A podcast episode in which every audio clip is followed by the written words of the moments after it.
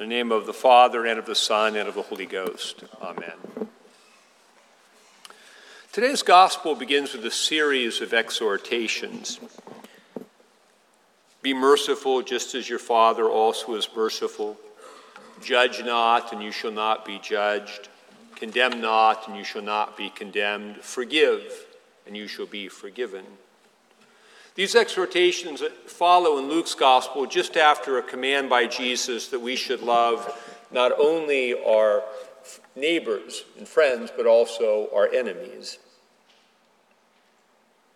As Jesus said, love your enemies, do good and lend, hoping for nothing in return, and your reward will be great, and you will be sons of the Most High, for he is kind to the unthankful and evil.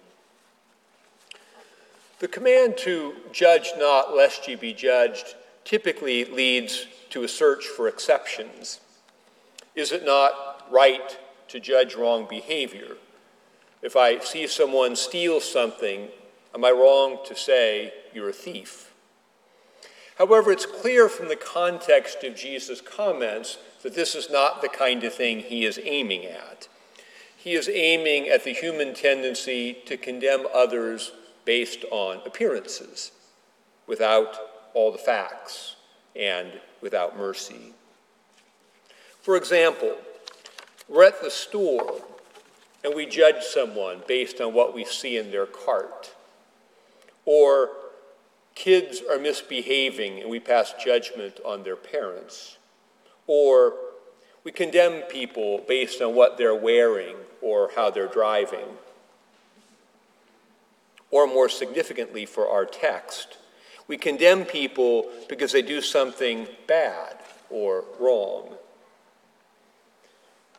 We are kinder to our friends.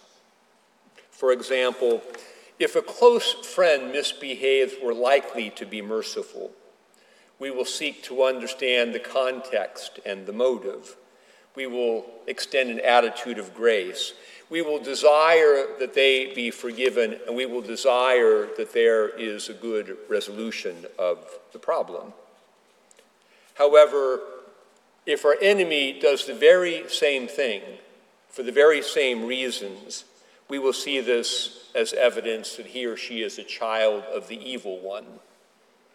The offense will be the third strike without needing strike one or strike two, and there will be no grace especially if I was the victim of what they did. This is why Jesus tells us to love our enemies. Loving our friends is easy. Desiring good for those we do not naturally like is hard. The rhythm of the liturgy highlights the contradiction of judging others. As we approach the altar, we acknowledge and bewail our manifold sins and wickedness committed by thought, word, and deed against God. In the daily offices, we confess that we have left undone those things which we ought to have done, and done those things which we ought not to have done.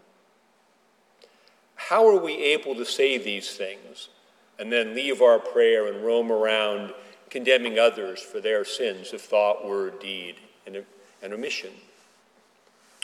Our growing awareness that we, in fact, do this is essential to our growth in grace, for it leads us to growth in repentance. In the early stages of repentance, we tend to focus on what we call sins of the flesh gluttony, lust, and sloth, and visible, obvious acts of wrongdoing. As we grow spiritually, we come to realize that our sickness is more deeply rooted.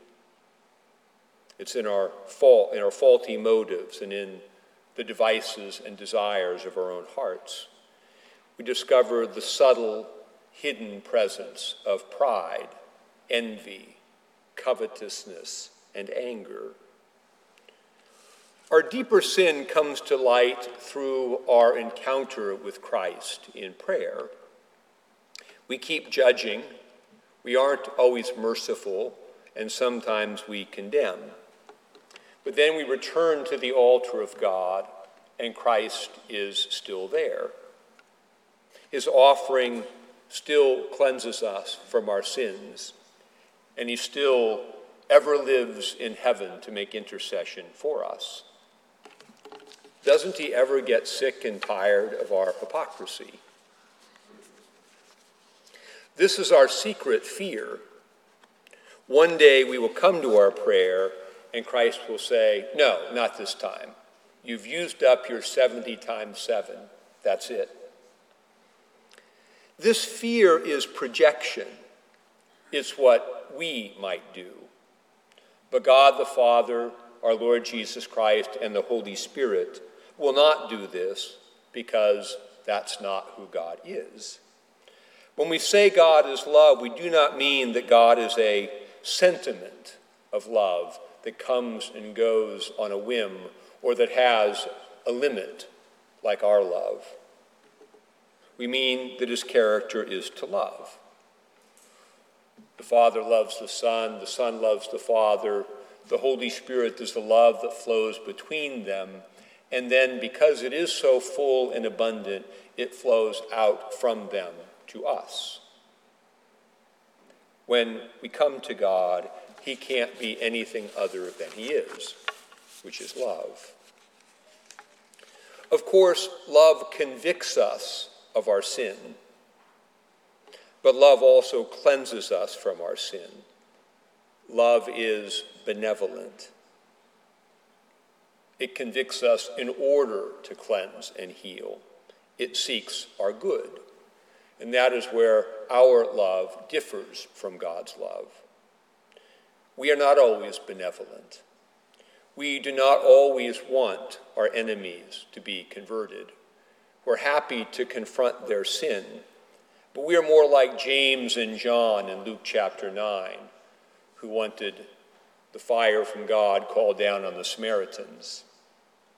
Or we are more like Jonah, who was angry that God showed mercy to the Ninevites, Israel's sworn enemy. We want God to hammer our enemies just like they deserve. This disposition of our hearts distinguishes humans from God, and it is what must change in us if we want to become sons and daughters of the Most High. God is a righteous judge, but we are not righteous judges. That's why Jesus commands us not to judge. Jesus will come again with glory to judge the world. That will be a true and a righteous judgment, but it will also be full of surprises. When the secrets of every heart are revealed, when true motives and intentions are uncovered, we will see people as they really are. Some who were visibly beautiful will be revealed as ugly, and some who were outwardly unattractive will be revealed as beautiful. In the resurrection, there will be a harmony between inward intention and motive and outward appearance. Our encounter with Jesus in word and sacrament anticipates the day of judgment. The Eucharist is, in fact, a continual practice for the telos of all things. We grow in grace as we are increasingly willing to see ourselves in the full light of day as Ephesians 5, verses 13 and 14 says. All things that are exposed are made manifest by the light. Therefore, he says, Awake, you who sleep, and rise from the dead, and Christ will give you light. The true light of Christ is humbling, like an ultra high definition picture that reveals every blemish. The light takes away our pride, but the true light is also benevolent. It reveals and humbles us in order to heal us. As John 1 7 says, if we walk in the light as he is in the light, we have fellowship with one another, and the blood of Jesus Christ cleanses us from all sin. Our ability to judge not, lest we be judged, directly corresponds to how much we are willing to face within ourselves. To the degree that we hide parts of ourselves from the light, to that same degree we will be judgmental towards others, directing towards them the judgment that we ought to direct towards ourselves. To the degree that we're willing to be humbled both by God's searching judgment and by his irrationally extravagant grace, to that same degree we will become benevolent even to our enemies. Thus, as Jesus said, why do you look at the speck in your brother's eye, but do not perceive the plank in your own eye? Or how can you say to your brother, Brother, let me remove the speck that is in your eye, when you yourself do not see the plank that is in your own eye? Hypocrite. First remove the plank from your own eye, and then you will see clearly to remove the speck that is in your brother's eye. In the name of the Father, and of the Son, and of the Holy Ghost. Amen.